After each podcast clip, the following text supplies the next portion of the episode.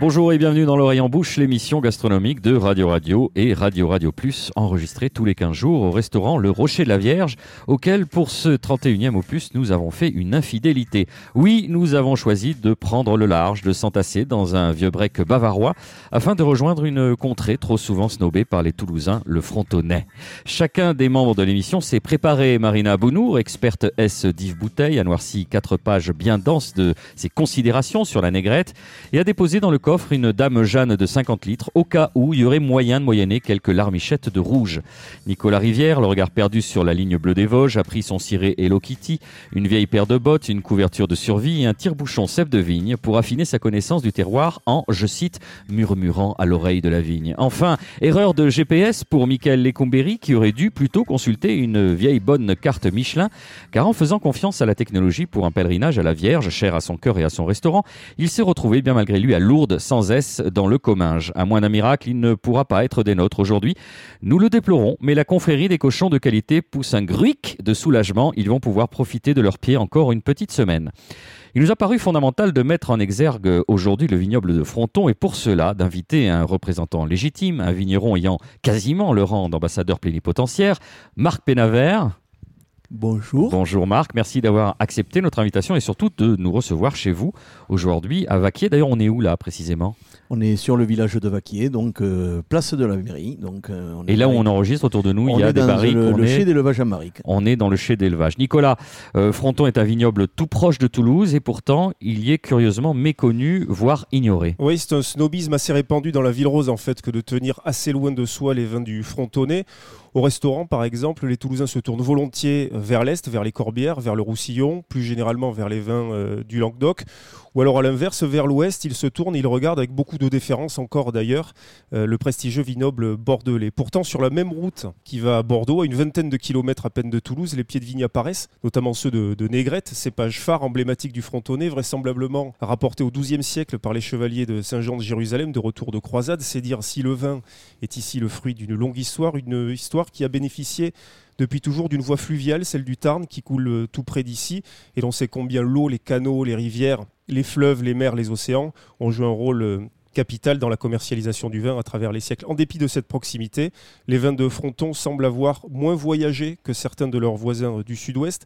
Raymond Dumais écrivait « À la différence des hommes, c'est lorsqu'un vin reste sur place qu'il doit être considéré comme en exil. » Alors, les vins de Fronton sont-ils des exilés immobiles, des sédentaires ? L'image n'a absolument rien de péjoratif. Simplement, il est dommage peut-être pour les meilleurs vignerons de l'appellation que leur travail ne soit pas encore reconnu à sa juste et vraie valeur. On va évoquer, euh, je l'ai dit tout à l'heure, que vous étiez, euh, enfin, qu'on considère, on vous considère comme un ambassadeur plénipotentiaire. Évidemment, on a le don de l'exagération, on est dans, dans le sud-ouest.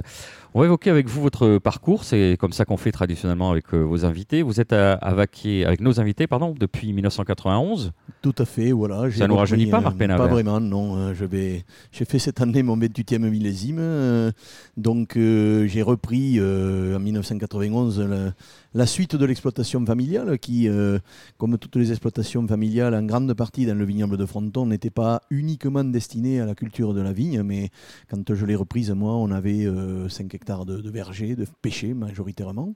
Donc je suis le premier de la, de la, de la génération, des générations Penavayre à avoir dédié euh, l'exploitation agricole uniquement à la culture de la vigne.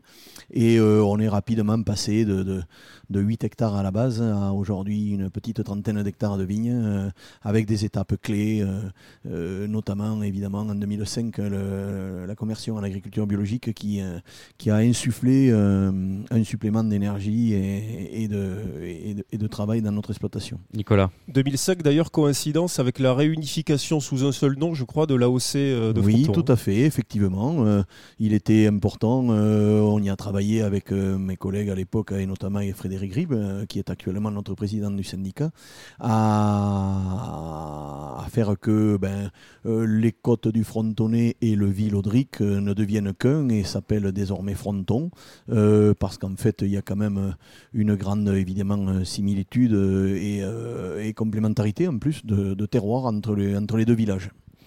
Vous l'avez dit Nicolas et vous l'avez nommé ce fameux cépage, la Négrette. Alors on va parler un petit peu de l'appellation. Donc en un, la Négrette. Marc. Oh, la Négrette, si vous me donnez le micro, j'en ai pour trois heures. Mais euh, globalement, euh, c'est un cépage, comme vous l'avez dit, qui est euh, souvent euh, décrit comme euh, ramené par les chevaliers de Saint-Jean de Jérusalem. Euh, c'est tout à fait vrai. Euh, les historiens euh, du sud-ouest, euh, notamment euh, Robert Plageoles, euh, lui, euh, pense que cette, euh, ce cépage était donc euh, dans notre région euh, bien avant, mais qu'effectivement, euh, l'événement que nous avons relaté a contribué à son développement, mais que l'existence de la variété et du cépage était donc beaucoup plus bien antérieure. Euh, il n'empêche qu'aujourd'hui, ce cépage, euh, euh, après avoir traversé de, de, de, de longs moments de solitude, comme tous les cépages, on va dire, autochtones, euh, que, que, que, que nous pouvons citer dans le vignoble Gaillac, par exemple, le, le, le Duras ou le Prunelard ou le Fer Servadou euh, dans, le, dans l'Aveyron, par exemple, euh, sont euh, aujourd'hui, euh, ben, je ne dirais pas peut-être le terme à la mode, mais en tout cas en train de franchir une étape fondamentale dans leur connaissance et dans leur développement.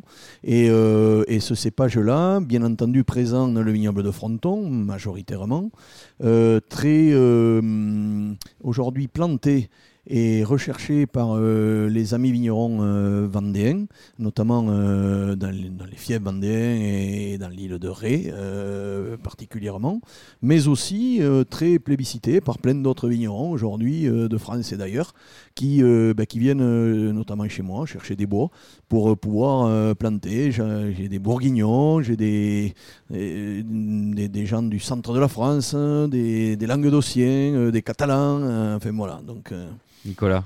Marc Penavayre, est-ce que la Négrette est un cépage qui est fragile et capricieux ? Alors, effectivement, on peut, si on parle d'histoire, euh, le, le paysan, euh, par définition, euh, même s'il aime le travail abouti et s'il aime euh, euh, se donner les moyens parfois de, de, de faire le meilleur, il a aussi parfois tendance à vouloir choisir les choses qui se cultivent le plus facilement. Et c'est vrai que la Négrette, si entre, entre autres, elle a disparu du grand bassin euh, euh, sud-ouest, hein, du, du, du grand bassin comté-tolosan, y compris de la plaine narbonnaise là où elle était, euh, c'est tout simplement parce que, comme tout d'ailleurs tous les cépages autochtones euh, ou ancestraux, euh, n'est pas finalement le cépage le plus facile à cultiver. Mais d'un autre côté, c'est pas non plus la croix et la bannière, c'est pas le bagne, euh, c'est simplement un petit peu plus difficile à cultiver que, que du cabernet franc ou que de la syrah euh, ou que du gamay, euh, mais euh, pour ne rester que dans les rouges, mais et globalement, quand même, avec un petit peu plus d'attention, euh, c'est quand même un cépage tout à fait euh, facile à cultiver. C'est intéressant parce que depuis le début, vous en faites l'apologie, comme si on était encore obligé de le vendre vers l'extérieur, de le dire. Tout à fait d'accord avec vous. Euh, Donc, euh... Ce que vous avez dit en préambule euh, est euh, malheureusement juste, euh, mais je ferai un parallèle. Euh, moi qui passe quand même pas mal de temps à promener, à visiter les établissements, euh, les, les bars à vin et les, et les gastros de France, euh, et je peux vous dire que l'image du Muscadet à Nantes n'est pas terrible, que l'image du Beaujolais à Lyon non plus, et quand on sait, fort heureusement, ce que ces grands vins peuvent produire de, de, de grandissime et de, et, de, et de merveilleux, on se dit que finalement le vignoble de Fronton, et les vignobles du sud-ouest en général d'ailleurs, Euh, n'échappe pas à cette espèce de sud-ouest bashing euh, qu'on peut trouver sur la ville de Toulouse. Je ne leur donne pas tort, c'est-à-dire je ne leur donne pas tort pour ceux qui ne, ne sont pas fait l'effort de faire un petit peu de travail d'actualisation sur les dix dernières années de leurs connaissances, parce qu'effectivement, dans les trente dernières années, euh, euh, ben, notamment le vignoble de Fronton, hein, on trouvait encore des vins de Fronton vendus en litre six étoiles, hein, on trouvait euh, des, des, des, des, des vins qui étaient euh, vendus à vil prix euh, et qui n'étaient... C'est pour ça que Marina a eu la, le réflexe de la Dame Jeanne. Ah oui, elle a parfaitement raison, euh, elle pourra en amener davantage. Ça a changé. Sans Madame Jeanne. Marina, c'est bien connu. Vous souhaitiez intervenir ? Oui, oui, effectivement, Marc a raison, c'est Il y, y a le problème de, de, de se renouveler euh, sur les vieilles images qu'on peut avoir euh, sur les vins du sud-ouest. Et on y revient souvent aussi, c'est une question d'argent. C'est-à-dire qu'il y a, comme l'image du, du Fronton et même du Grand Sud-Ouest n'a pas forcément une belle image, euh, ils se disent, non mais attendez, euh, dépenser des sous pour du Bourgogne ou du Bordeaux, ok. Par contre, dépenser des sous pour acheter des vins du Sud-Ouest alors qu'ils vont être malheureusement quatre-vingts pour cent du temps boudés, ça leur donne pas envie d'en acheter dans les restaurants.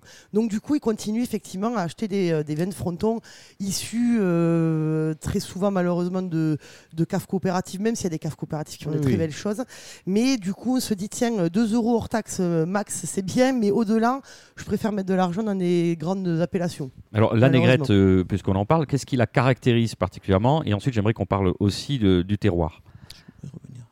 Oui, vous êtes, oui, Marc, vous êtes d'accord avec Marina, c'est ça ? Oui, je suis parfaitement d'accord avec ce qu'elle vient de dire. Je voulais juste apporter un complément. Hein.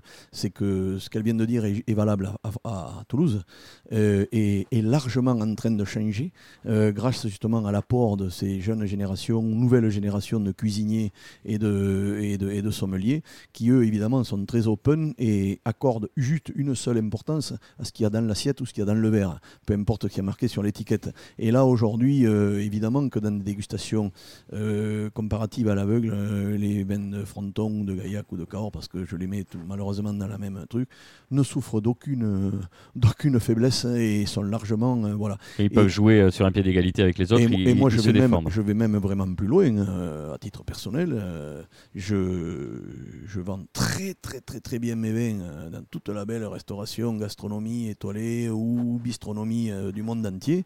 Euh, les gens viennent de très loin pour venir goûter euh, ces pages Négrette dont ils ont entendu parler en bien et, euh, et pour nous euh, c'est plus que jamais réconfortant et c'est surtout porteur d'un grand avenir pour notre, euh, nos générations futures, nos enfants qui euh, aujourd'hui savent qu'avec un cépage comme le nôtre qui est véritablement identitaire, bien euh, différencié entre la Méditerranée et l'Atlantique, euh, que ben, finalement on, on a une chance incroyable, euh, voilà. Et, euh, et là je suis euh, un fervent euh, supporter, mais au quotidien, tous les jours, quand même confronté à du commerce et confronté à des acheteurs qui nous vantent les louages de ce cépage.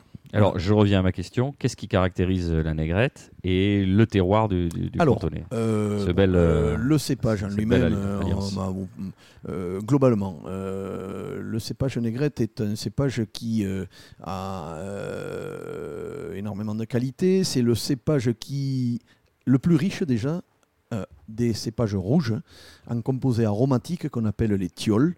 Les thiols, pour la petite histoire, ce sont les composés aromatiques qui caractérisent les cépages blancs comme le Sauvignon ou le Colombard, et, et on en trouve aussi dans les cépages rouges. La Négrette est le cépage qui donne, euh, qui a le, le plus riche dans ces composés-là, d'où l'originalité et, le, et la réussite de ce cépage dans la couleur rosée, puisque le rosé, quand on le travaille exactement comme un blanc, ben le comportement du cépage est, fait que les thiols sont exacerbés et que la réussite de la Négrette en rosé est très bien. Ensuite, c'est un cépage qui, euh, confronté à nos deux grands voisins du sud-ouest, le Malbec et le Tanat, qui, euh, qui sont donc les, les, les Cadurciens et les, et les Madiranais, euh, la chance que l'on a aujourd'hui, qui n'était pas euh, il y a vingt ans d'ailleurs, parce que le marché du vin a beaucoup bougé, euh, ben, c'est justement d'avoir une structure tannique, un équilibre qui fait que ben, nos vins sont relativement rapidement plaisir à boire, avec une très belle rondeur, un très bel équilibre de bouche. On arrive, on lui reprochait un manque d'acidité. Certes, elle est moins acide que ne l'est un Tanat, mais par contre, quand on les met sur les beaux terroirs et qu'on la cultive très bien, euh, on ne manque jamais d'acidité et on loue très facilement les qualités d'équilibre de, de ce cépage, qui fait qu'aujourd'hui, finalement, bah, ça trouve preneur euh, très facilement. Marc Penavayre, le terroir, donc j'insiste, ces beaux terroirs, c'est quoi ? Alors, le terroir. Le terroir du Frontonnet, il est, vous l'aviez dit tout à l'heure en préambule, il doit beaucoup à la rivière Tarn. Euh, ici, nous sommes dans le sous-sol que nous avons donc, sur le vignoble de Fronton. C'est un sous-sol typiquement calcaire, puisque le bassin du sud-ouest est le deuxième plus grand bassin calcaire de France. Et évidemment, toute la partie euh, terroir frontonnaise est issue de la modification qu'a engendré l'apport de la rivière Tarn il y a quatre ou cinq millions d'années en déposant ses alluvions. En fonction de l'altitude et des pentes, euh, on a évidemment euh, différentes compositions. Plus on est haut, en gros, Euh, ici, particulièrement sur le village Vacquiers, où on est sur le, le point culminant, on est à deux cent quarante mètres d'altitude. On a euh, un manteau d'alluvion qui est relativement faible, puisque c'est l'endroit où la rivière euh, finalement est partie en premier et elle est restée le moins longtemps. Et elle a déposé essentiellement des gros... Il ne reste en fait aujourd'hui que des gros sédiments, donc ce sont les cailloux et, et un peu de sable. Et on est rapidement sur les argiles, qu'on appelle les argiles rouges, les argiles sidérolithiques, où on est, euh, qui est véritablement notre sous-sol. Ensuite, dès qu'on descend un petit peu en altitude, qu'on retrouve, on va dire, le, le vignoble frontonné, là, on est sur différents types de sols. Il y a ce qu'on appelle des graves, il y a ce qu'on appelle des rougets. Alors, les rougets, c'est très intéressant. Ce sont des argiles rouges sidérolithiques qui sont assez euh, intéressantes, surtout aujourd'hui dans le cadre du réchauffement climatique. Elles permettent de bien retenir l'eau. Et c'est dans ces types de sols-là qu'on retrouve régulièrement les jolies cuvées où on, a, euh, où on amène un peu de gras. Hein. Je dis souvent un peu de viande autour de l'os. Euh, les cailloux, c'est un peu le, les épaules et les argiles, c'est la viande autour de l'os. Et ce qui fait que Ben voilà.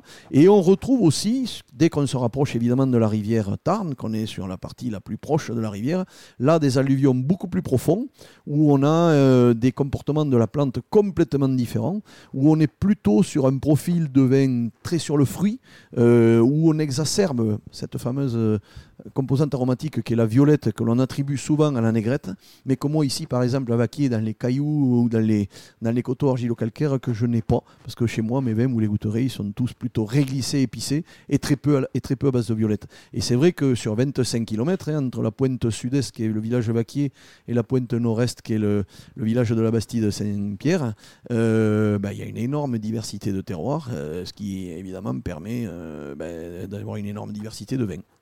Et ça, on l'apprend, parce que pour la plupart des gens, c'est un bloc monolithique, le Fronton. Et là, on s'aperçoit des subtilités que vous venez d'exposer brillamment. Vous êtes euh, ingénieur à Grenoble ou quoi ? Oh, c'est ce qu'on oui. disait quand on était petit. À la base, hein. oui. oui ingénieur, il est ingénieur à Grenoble. À, à, à Grenoble, tout à fait. Allez, je vous propose à présent une petite respiration. On se retrouve juste après ça.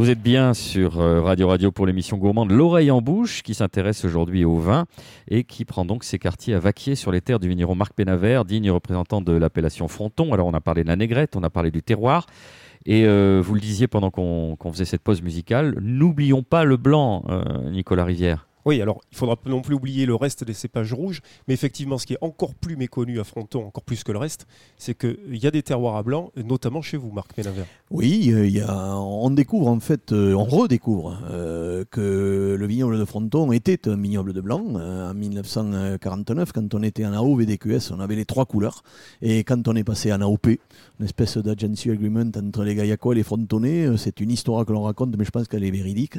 Euh, les Gaillacois quoi, en gros, sont passés en A O P en soixante et onze, les Frontonnais en soixante-quinze, et, euh, et les anciens auraient euh, fait une espèce d'entente en disant, en gros, les Gaillacois auraient dit aux Frontonnais, vous ne nous faites pas suer sur les blancs, on ne vous en mettra pas trop sur les rosés.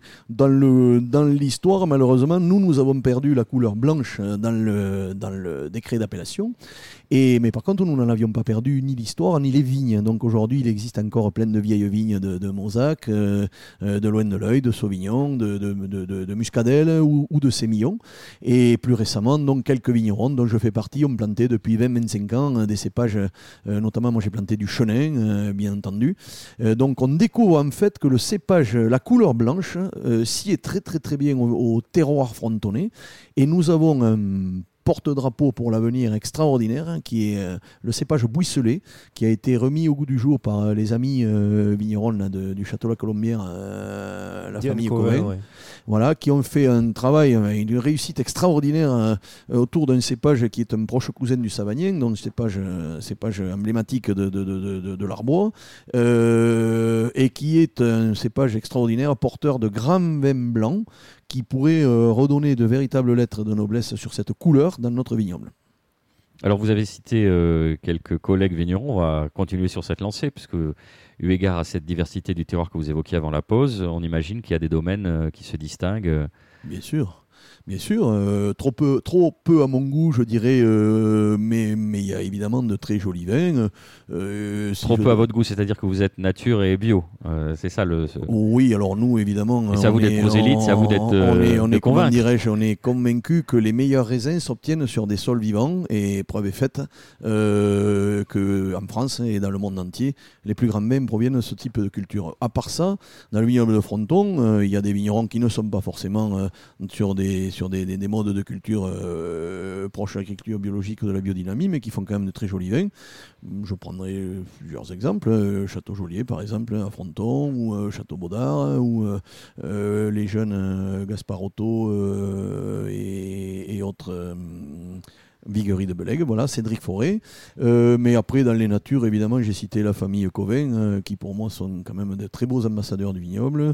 Il euh, y a les, les, la famille Selle en général, hein, le château Boujac ou le château Bouissel, euh, qui font un très bon boulot. Et puis, j'oublierai quand même pas de rendre un petit, un petit hommage, euh, un clin d'œil à, à Frédéric Ribbe et, et à toute sa famille euh, autour du domaine Le Roc, qui fait quand même un très bon travail. Nicolas Rivière. Le poids de l'histoire, hein, pour expliquer que parfois, pendant longtemps, on a eu du mal à trouver des vignerons indépendants, euh, talentueux ici, alors pas talentueux en eux-mêmes, hein, mais euh, qu'il a été difficile pour eux de se distinguer. C'est le poids des coopératives qui a été très important euh, et qui continue de l'être. Les deux coopératives de Villaudric euh, et de Fronton, et vous m'arrêtez Marc si, si je dis une bêtise. Et alors une rivalité historique encore plus ancienne, c'est que Villaudric était de tradition catholique avec des grandes familles installées, et Fronton plutôt de tradition protestante avec ce tapis un petit peu ras de soc, et ils se sont livrés pendant très longtemps, euh, on va dire, des guerres de clochers. Oui, des querelles intestines euh, stériles évidemment, et euh, que nous, nous avons voulu euh, évidemment remettre à plat et, et, et faire que l'on ne parle plus qu'une seule et même voix, celle du mot Fronton. C'est ça la France. Hein, les gars. J'aime bien le, le côté très sentencieux, la componction, voilà, les guerres... Euh... Picrocolline, hein, euh, exactement. exactement. Quelques chiffres. Bien sûr, on en est gourmand de chiffres. En mille neuf cent quatre, huit mille hectares sur le vignoble frontonné. Euh, en mille neuf cent soixante-cinq, beaucoup moins, cinq mille. Une campagne de réencépagement importante entre mille neuf cent soixante-quinze et mille neuf cent quatre-vingt-cinq, ce qui explique qu'on a assez peu de vieilles vignes en moyenne euh, sur l'appellation. Et aujourd'hui, vous m'arrêtez encore une fois, Marc, si je dis une bêtise, je crois que l'A O C euh, représente deux mille deux cents hectares dans sa totalité. Oui, voilà, il y a à peu près deux mille deux cents hectares revendiqués, il y en a trois mille de plantés. La différence, c'est euh, évidemment des vins de France ou des vins de, de, de, de, de, de ce qu'on appelle aujourd'hui des I G P, qui étaient autrefois ce qu'on appelait des vins de pays. Euh, Euh, on a effectivement euh, aujourd'hui euh, euh, plus que jamais euh, besoin euh, d'installer des jeunes. C'est mon leitmotiv Ouh, ça quotidien. C'est un appel, ça. C'est mon, c'est mon leitmotiv C'est que quotidien. Radio Radio Plus, c'est une, la radio des seniors. Donc on va, ce sera pour Radio Radio, notre autre radio. Alors, euh, mais même des seniors. Hein. J'ai, j'ai cinquante-six ans, je suis encore euh, actif. Donc euh, je ne me mets pas tout à fait à les seniors, mais presque. mais, vous, a, euh, vous avez l'âge de notre président. Euh, ouais, oui, tout à fait. Le, oui. le président de la radio, bien sûr. Ah oui, oui, j'entendais, parce que l'autre est plus jeune. Oui, euh, il, mais il boit du vin, celui-là. C'est, oui. c'est, c'est, c'est très beau. Ah, ça, c'est, c'est les vignerons qu'on l'a dans envers Sarkozy, mais on ne revient, revient pas là-dessus parce non, qu'il ne buvait pas de vin. Pas du tout. Euh, oui, donc Donc c'est vrai que le, le, le, moi je lance évidemment euh, ce que vous avez dit tout à l'heure sur on mesure la notoriété de Minium, sa capacité à, à voyager ou pas. Euh, ça, bon, entre guillemets, mais il y a pas, pas mal de vignerons qui font beaucoup d'exports et on exporte très bien nos vins dans de, très loin de nos bases avec beaucoup de, de réussite. Mais je suis toujours à la recherche de, de, et très captif sur ça, installer le plus de jeunes possible, des jeunes qui aujourd'hui, comme je le disais tout à l'heure pour les restaurateurs ou les sommeliers, sont très open, n'ont qu'une envie, c'est de faire beau et bon. Et bon, il y a quelques réussites, il y a quelques installations aujourd'hui, pas assez à mon goût, et, et le problème évidemment, c'est de trouver des des vignes donc euh, disponibles sur des surfaces relativement petites, puisqu'un jeune, il arrive par définition, il a plus besoin d'argent que de prière, et donc euh, il lui faut euh, des propriétés qui soient à taille euh, accessible. Voilà. Nicolas Rivière. Et là, pour le coup, la proximité à Toulouse est un inconvénient, puisque la pression foncière, évidemment, euh, joue son rôle sur le prix, euh, sur le prix des terrains. Oui, les gens préfèrent fait. construire des, des maisons. Exactement. À la place Mal- de... Malheureusement, ouais. euh, malheureusement. Après, c'est un. On parlait du Languedoc tout à l'heure. Le Frontonais, le Gaillacois sont aussi de beaux Eldorado pour l'installation de jeunes, parce que justement, le prix du foncier reste encore relativement abordable. Hein. On peut trouver des jolies vignes à douze ou quinze mille euros l'hectare, avec lesquelles on peut largement bosser et avoir une belle rentabilité. Euh, moi, j'ai plein de jeunes sous le coude qui veulent s'installer. Euh, je, je gage que dans les trois à quatre années qui viendront, nous aurons une armée de, de, de de gamins qui, mais qui feront des, des, des jolis vins et qui porteront les couleurs de, de notre vignoble. Le message voilà. est lancé, Marc Penavayre. On va vous interroger aujourd'hui, euh, chère Marina. Vous êtes une experte en vin, donc on s'est dit, on va s'amuser. On va lui demander de faire ses trucs et astuces de cuisine. Comme ça, elle sera bien frustrée, elle ne pourra pas parler de vin. Bah ouais. Mais vous avez plusieurs car- cordes à votre arc et vous êtes experte. Euh, aujourd'hui, justement, euh, à l'inverse de ce que je vous dis d'habitude, qu'est-ce qu'on mange avec ça, qu'est-ce qu'on boit avec ça, bah là, vous allez nous parler des cuissons.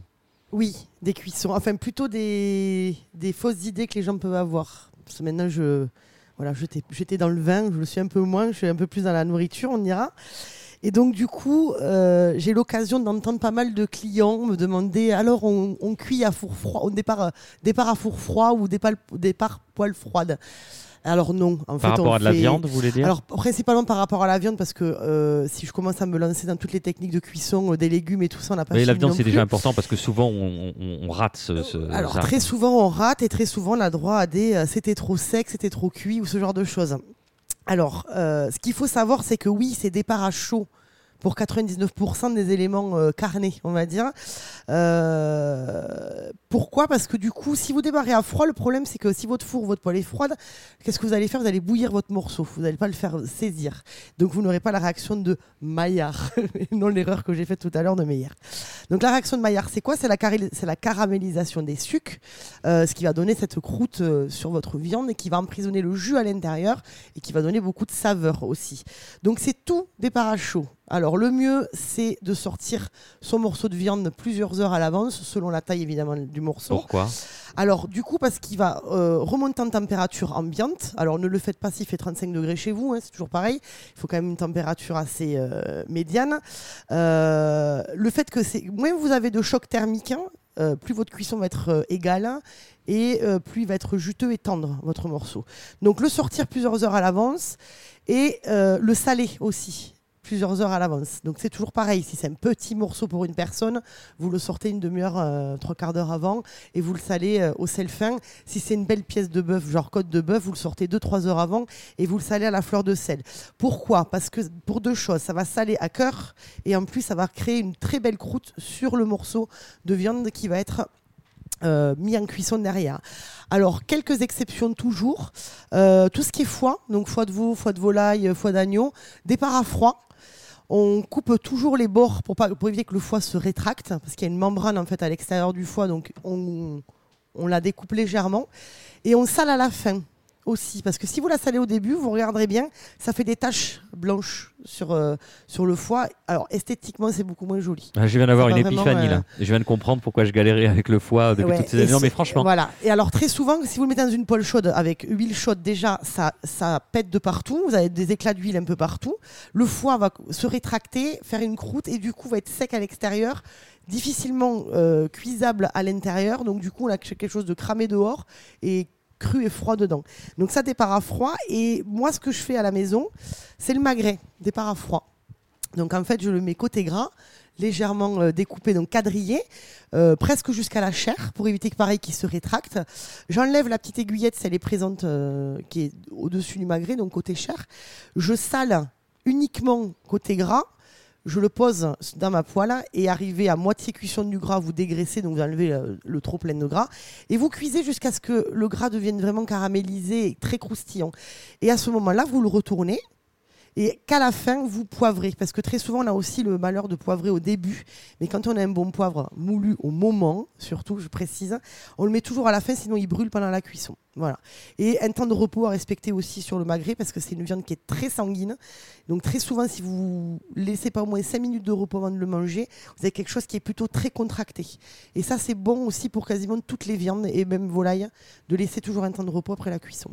Est-ce qu'avec le temps, vous êtes devenu zen avec les gens qui disent « je la veux très cuite, je la veux cramée, je la veux bleue » Euh, parce que je, j'ai l'impression que ces, ces rituels aussi évoluent et qu'à une époque, enfin voilà, si on commandait au de, au-delà de saignant, on passait pour un irrémédiable ben, plouc. Aujourd'hui, euh... oui, ça change. Alors, ça change. En fait, je pense que ça a toujours été comme ça. Euh, ça dépend ce que vous mangez. Alors, euh, si vous prenez quelque chose, mettons de très maigre, effectivement, je vous conseille plutôt de le manger euh, plutôt saignant. Allez, à la limite de la pointe, qu'il y a encore du jus à l'intérieur. Sinon, ça va être très sec. Alors après, c'est une question de goût, c'est toujours pareil, hein, mais la texture sera pas la même. Euh, et même au niveau aromatique, vous allez brûler en fait les molécules aromatiques qui sont présentes à l'intérieur de votre morceau. En revanche, pour un morceau qui va être beaucoup plus gras, comme une entrecôte ou une bavette très grasse, ou une côte de bœuf, là, on peut s'amuser à pousser presque à la pointe. Pourquoi ? Parce que le persillage, donc le gras qui est intramusculaire, si vous le faites saignant ou bleu, il va être cru, votre gras. Donc, il n'aura pas l'occasion de développer toutes ses saveurs. Or, le goût est dans le gras. Et le goût est dans le gras. Je suis une fille très goûteuse, sachez-le. Et donc, du coup, et en plus, si c'est une viande de qualité Personne qui a été euh, relativement maturée, et j'ai pas laissé le temps de relever, et euh, relativement maturée, il va être, elle va être, de toute façon, même si elle est un peu plus cuite, elle, va, elle sera toujours tendre. Donc, c'est toujours pareil. En fait, au final, c'est même pas une question de goût personnel, c'est une question de qualité de produit à la base. Et c'est ça qui est très important. Après, si on aime très cuit, on aime très cuit, mais si on a un bon, une bonne qualité de viande ou de poisson, ça restera toujours bon. Ça, c'était bien expliqué. Merci, euh, Marina Bounoure. Euh, Nicolas, vous, vous avez euh, traversé en début de semaine un autre vignoble proche de Toulouse, celui de Gaillac qu'on a évoqué tout à l'heure. Euh, vous l'avez traversé rapidement parce que vous vous êtes rendu euh, en Aveyron, dans le petit village de Najac, où les cuisineries françaises organisaient un repas en huit plats autour de la truffe. Je ne sais pas comment est-ce que vous êtes rentré à Toulouse, mais bon. Difficilement et tard. Oui, un repas en huit plats concocté par huit chefs, tous membres des cuisineries françaises, qui a eu lieu à l'Hostel d'El Barry, donc à Najac, tenu par Rémi Simon. Les cuisineries françaises, c'est une association qui a pour but de valoriser les produits locaux et surtout les, les, la cuisine traditionnelle, qui est composée d'une centaine de restaurateurs. L'association, à, à travers la France, est près de, de cinq cents producteurs et cinq à six fois par an, une partie d'entre eux se réunit pour faire des repas saisonniers et thématiques. Et là, c'était la, la truffe dans sa période, on va dire, un peu euh, tardive. Je vous lis l'intitulé euh, du menu. Donc évidemment, brouillade aux truffes, chromesquite au pinambour truffé sur frisé, mi-cuit de foie gras en consommé truffé, Bar en papillote, mousseline aux truffes. Là, vous avez un granité à la blanche, euh, la blanche, la folle blanche, hein, évidemment, donc euh, une sorte de trou euh, gaillacois, on va dire. Pinta d'albufera à la truffe, filet de bœuf en croûte sauce périgueux, euh, brie aux truffes, et puis truffe, menthe, euh, chocolat en trompe-l'œil pour terminer, menthe ricless. Un petit clin d'œil à vous, Boris Georgelin, oui. Puisque je sais que vous êtes un amateur. Oui. Et alors, ces repas sont animés notamment par les interventions d'un passionné de gastronomie qui s'appelle Michel Reverdy, un médecin retraité qui est mélomane averti, un véritable érudit qui, avant chaque plat servi, en fait, se fend d'un petit exposé qui mêle des commentaires sur le bien vivre, la bonne santé, des anecdotes euh, historiques, des tours de main culinaires. C'est assez old school, évidemment, mais en revanche, c'est passionnant. J'ai l'impression que les potomanes ou autres buveurs d'eau n'étaient pas de la partie. On écoute Michel Reverdy. Bonsoir Michel Reverdy. Bonsoir. Alors Michel, vous avez commenté ce soir au cours de ce repas ici à l'hostel Doubary chacun des huit ou dix plats quasiment qui ont, qui ont été servis. On a vu à quel point vous vouliez faire partager votre passion de la cuisine. Je reviens sur le menu qui a été servi ce soir, qui était un menu spécial truffe. À titre personnel, quels sont les plats qui vous ont le plus, le plus enthousiasmé? Je dis souvent, qu'est le meilleur, Bach ou Mozart, j'en sais rien. Tous étaient bien, à leur niveau. Mais je ne peux pas donner une note, tout c'était bien. Beaucoup de plats patrimoniaux quand même, hein, assez historiques qui ont été servis, peut-être souvent injustement oubliés ou méprisés. Alors vous savez, il y a le problème de, de la cuisine ancestrale, je dirais, c'est qu'elle n'est pas oubliée, non, mais on oublie de la bien faire. C'est-à-dire que très souvent, si on fait... on peut dire un cassoulet, si on fait quelque chose d'ancestral, on le fait un peu n'importe comment. Mais si les cuisiniers, comme ceux des cuisineries, la reprennent dans leur saveur originale, cela devient un plat extraordinaire et merveilleux et qui ne vieillit pas surtout. On ne peut pas dire que, que Bach et Mozart vieillissent, mais si on les joue mal, eh bien, ce n'est pas de la bonne musique. Eux, les cuisineries, la jouent très bien, cette partition culinaire. Alors justement, vous parlez des cuisineries, c'est une association qui existe depuis quarante-cinq ans. Quelle est sa vocation ? Quelle est sa... Quels sont ses objectifs, ses buts ? Alors le but, c'est simplement de mettre en valeur des cuisiniers qui sont contrôlés tous les ans par un organisme certificateur qui est Veritas. Et tous les ans, ils sont contrôlés, c'est-à-dire que Veritas va arriver chez eux, vérifier qu'ils n'emploient que des produits frais, pour ça ils se saisissent de la comptabilité, vérifier toute une certification de service, c'est extrêmement sérieux et je trouve admirable que des cuisiniers à l'heure actuelle où il y a tant et tant de contrôles s'imposent un contrôle supplémentaire pour satisfaire leurs clients. La multiplication des labels, des signes officiels de qualité, des chartes, et cetera. Est-ce qu'au final, ça ne contribue pas malgré tout à obscurcir pour le consommateur les différentes voies qui lui permettent de choisir un petit peu ? Il y a certainement beaucoup, beaucoup trop de certifications. C'est sûr et c'est certain. Mais lorsque vous allez chez un restaurateur, un restaurateur, c'est, c'est quelqu'un avec qui vous, vous pouvez discuter, vous pouvez parler. Et lorsque vous allez parler avec lui, vous allez voir qu'il va vous parler de sa certification. Vous allez apprécier le fait qu'il veut faire des bonnes choses pour vous. Vous savez, on disait autrefois, la confiance n'exclut pas le contrôle.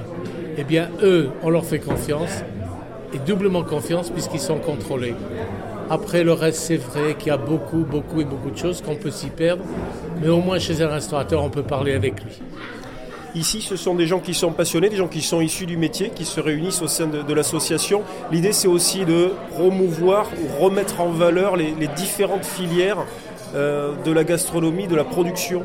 Le but de, du président Claude Izard, c'est en somme de remettre le métier, bon, comme il l'a dit, c'est tout simple. Il y a des restaurateurs qui ont une certification de service. Ils veulent servir que des produits locaux, frais, enfin en majorité. Tout est fait cent pour cent maison. Et ils veulent que ceux qui leur fournissent le produit aient la même idée qu'eux. Voilà. Alors donc, il faut qu'il y ait une chaîne. Ce soir, vous avez entendu qu'il a fait un nouveau diplôme de cuisine où les gens qui s'installeront dans la campagne sauront faire de la boulangerie, de la charcuterie, de la pâtisserie, et cetera, de sorte qu'on puisse réhabiliter les campagnes et qu'on trouve des gens capables, certifiés et motivés. Parce que vous savez, dans un métier, ce n'est pas le diplôme qui compte, c'est la motivation.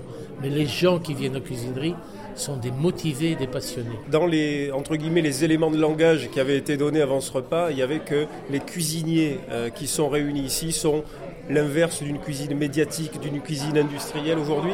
Est-ce que vous avez le sentiment que la cuisine s'est fourvoyée d'une manière générale ? Non, la cuisine évolue. La cuisine évolue, mais il faut faire attention, si vous voulez. Il y a trop de restaurants qui se montent avec des gens qui ne sont pas compétents, qui font appel tout simplement pour soi-disant gagner de l'argent, mais ils font faillite rapidement. Ils font appel à des produits de l'agroalimentaire, ils vont dans la facilité et donc euh, ils donnent une mauvaise image de la, de la cuisine telle qu'elle doit être au vingt et unième siècle. C'est comme en musique. Il y a des auteurs, il y a des compositeurs, il y a des auteurs, compositeurs, interprètes. En cuisine, c'est pareil. Mais en tous les cas, il faut... Un art doit évoluer. Les cuisineries savent évoluer parce qu'on a des gens jeunes. Et si vous venez au cours des repas, vous verrez qu'il y a des plats traditionnels qui n'ont pas été revisités, qui ont été améliorés, mis au goût du jour sans les déformer. Le bœuf en croûte qui a été servi, lui, il n'avait pas besoin d'être remis au goût du jour.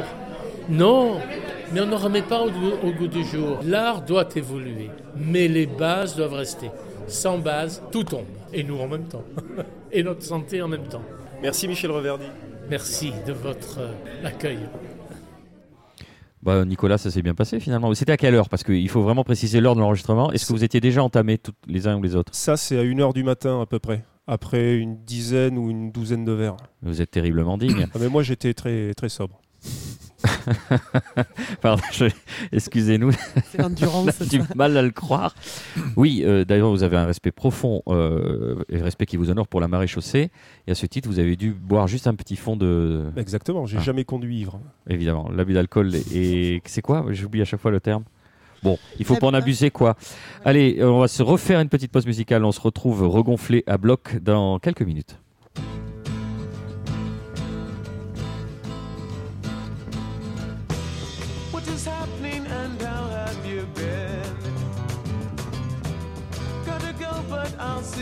Again and oh, the music is so loud, and then I fade into the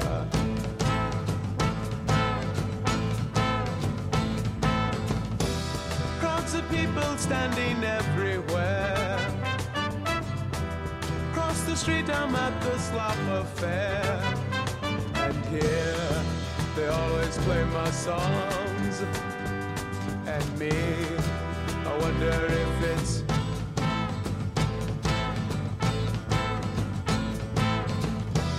wrong or right, they come here just the same, telling everyone about their games. And if you think it obsolete, then you go back across the street.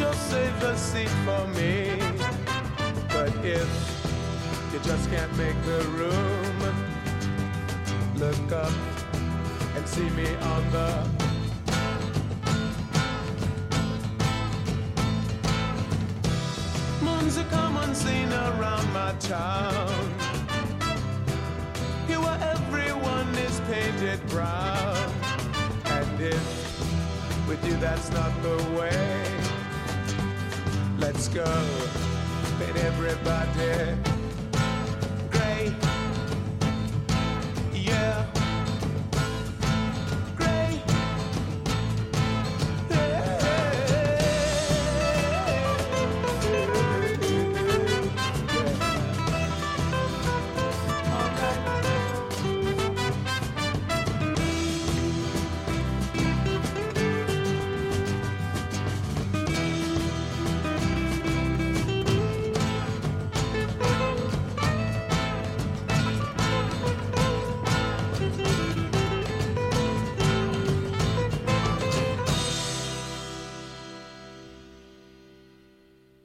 De retour dans l'Orient-Bouche, l'émission des amatrices et amateurs de gastronomie de Radio Radio. Et pour cette dernière partie d'émission, les fidèles le savent, chaque chroniqueur et l'invité a son quartier libre et nous fait partager ses dernières découvertes. On va commencer avec une lecture commune, celle du dernier ouvrage de Sébastien Lapac qui s'intitule « Théorie de la bulle carrée ».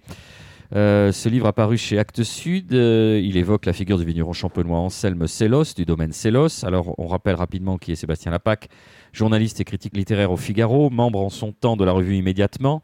Ça, c'est un petit clin d'œil que, de lancement que m'a fait Nicolas Rivière, spécialiste entre autres de Georges Bernanos, encore une fois Bernanos, passionné de vin, euh, notamment avec chez Marcel Lapierre et le petit Lapac des vins de copains en deux tomes, je pense que, que je, j'offre d'ailleurs assez régulièrement à ceux qui ont envie de découvrir une autre façon de, d'apprécier le vin.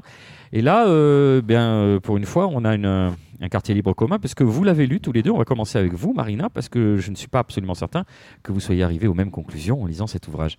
Qu'est-ce que vous en avez pensé, Marina ? Alors moi, je l'avoue très honnêtement, je me suis arrêtée au milieu.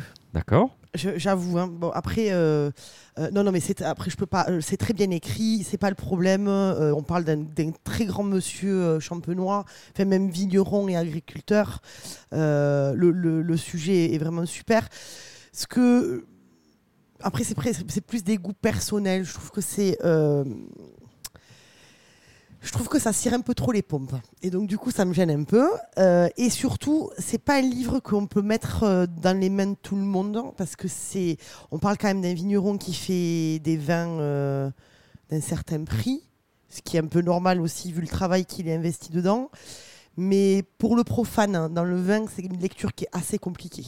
Parce que euh, il faut euh, avoir euh, un peu de bouteille, hein, il faut avoir euh, voilà, bu quelques canons, pas mal, connaître, euh, ouais, elle est pas mal, hein, connaître euh, Sellos, en avoir eu la chance d'en avoir bu au moins une fois, pour vraiment prendre toute la, la, la, la, la, fin, la complexité du livre.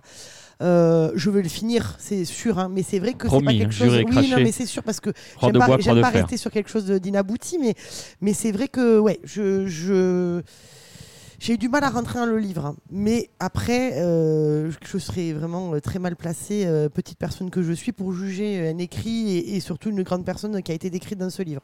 Voilà. Alors, on va se faire un spécial euh, Le Masque et la Plume. Nicolas Rivière, vous n'avez pas tout à fait le même avis. Non, mais c'est pas très grave, ça. Je rassure les, les néophytes en, en champagne et en vin. Le livre de Sébastien Lapac, c'est beaucoup plus en fait qu'un livre sur le, sur le champagne et, et le vin. Et d'ailleurs, pour paraphraser euh, Chardonne, je, je, je dis cela, cette théorie de, de la bulle carrée, c'est déjà en soi une image qui est puissamment et éminemment poétique. Et il faut rappeler d'où elle vient, c'est que Anselme Sellos avait un jour dit à Sébastien Lapac qu'il voulait faire un champagne avec des bulles carrées. Et il, c'est pour ça que Sébastien Lapac l'avait un peu considéré comme le Picasso Euh, du champagne. Plus qu'un ouvrage de simple admiration, moi j'y ai vu un compagnonnage entre maître et complice en fait. Et euh, Sébastien Lapac écrit d'ailleurs dans, dans les premières pages du livre, ce livre n'a d'autre mobile que la jubilation. Il cite Saint-Augustin.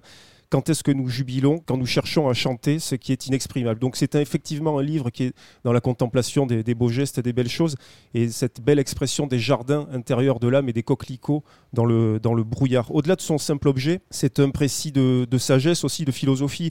On croise Apollinaire, Rabelais, Thomas d'Aquin, François d'Assise, La Fontaine, Peggy, par une citation duquel s'achève d'ailleurs euh, euh, l'ouvrage. Et puis, il y a des considérations très intéressantes sur l'observation du sol par les plantes, sur le soufre qui ne pouvait être, comme le rappelle Sébastien Lapac, une guerre de, de, une guerre de dogmes chez Anselme Sellos, puisqu'il n'en faisait pas quelque chose à respecter forcément, ni euh, à transgresser. Il y a des passages très intéressants sur Vichy aussi, et sur la notion d'agriculture productiviste, alors qu'on on a aussi souvent cette, cette expression qui revient, la terre ne ment pas, comme quoi les méthodes du passé seraient vichysoises, alors qu'en fait, ou vichistes plus, plus exactement, alors qu'en fait c'est strictement l'inverse. Il y a aussi un passage passionnant sur la vie secrète des arbres, euh, un voyage au Japon, la biodynamie. Pour tout cela, euh, moi je trouve que euh, ce livre est un petit, une petite merveille à mettre dans sa bibliothèque. Et puis alors surtout cette image, les bulles qui ont le cliquettement des épées. Et moi, j'ai pas pu m'empêcher de repenser quand Anselme Sellos raconte à Sébastien Lapac qu'un jour, il a voulu mettre son doigt dans un verre de champagne pour attraper une bulle. Ça m'a rappelé quand, quand j'étais gamin, j'essayais de courir après les arcs-en-ciel pour essayer de, de les attraper. Et en ça, je trouve que c'est un livre qui est d'une poésie absolument profonde. Eh bien, c'est Marc Penavayre à présent qui doit passer derrière cette, cet instant suspendu, euh, cet instant de poésie. Qu'est-ce qui vous a plu, euh, qu'est-ce qui vous a fait plaisir récemment ? Qu'est-ce que vous aviez envie de partager euh, avec nos auditeurs ? Alors évidemment, euh, quelques expériences dans le monde du vin. Euh, une très récente avec mes amis du Sud-Ouest, justement.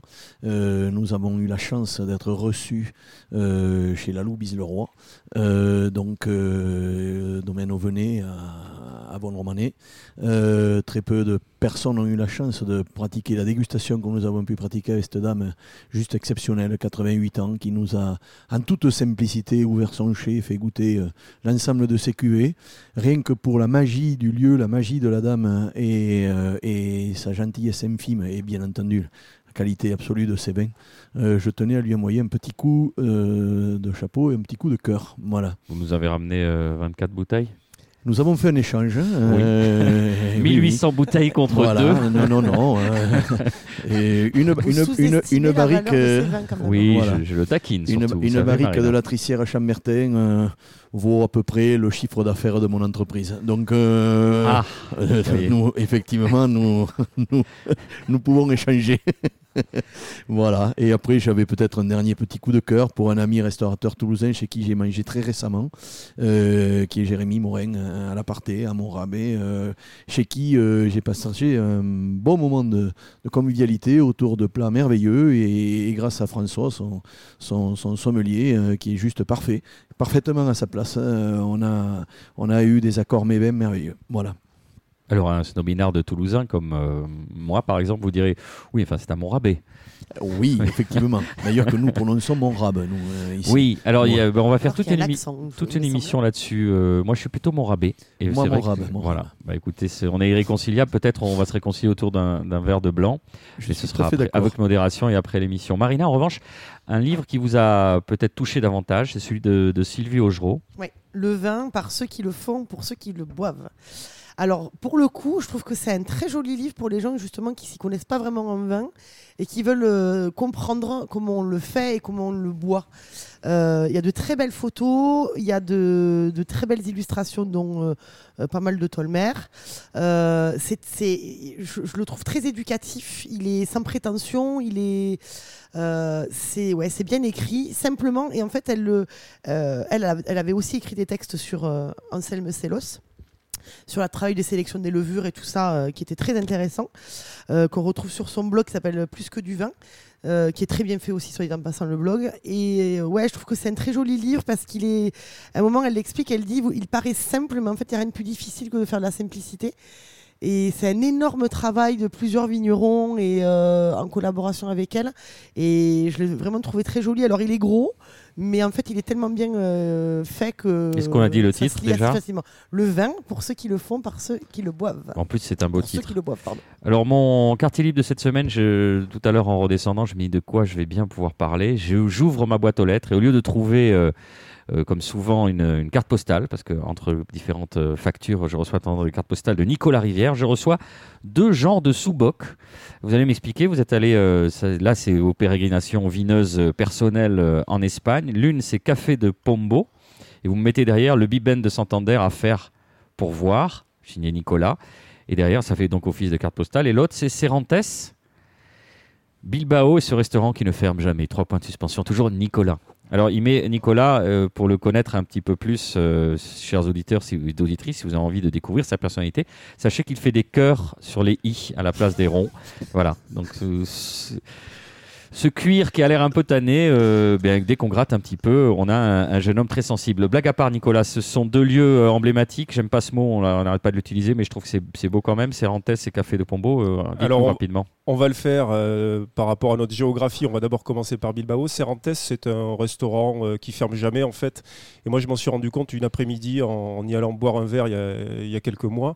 Et je leur dis euh, à quelle heure est-ce que ce soir, euh, est-ce que ce soir on peut venir manger ? Et le, le serveur m'avait répondu, mais vous pouvez venir manger euh, quand vous voulez.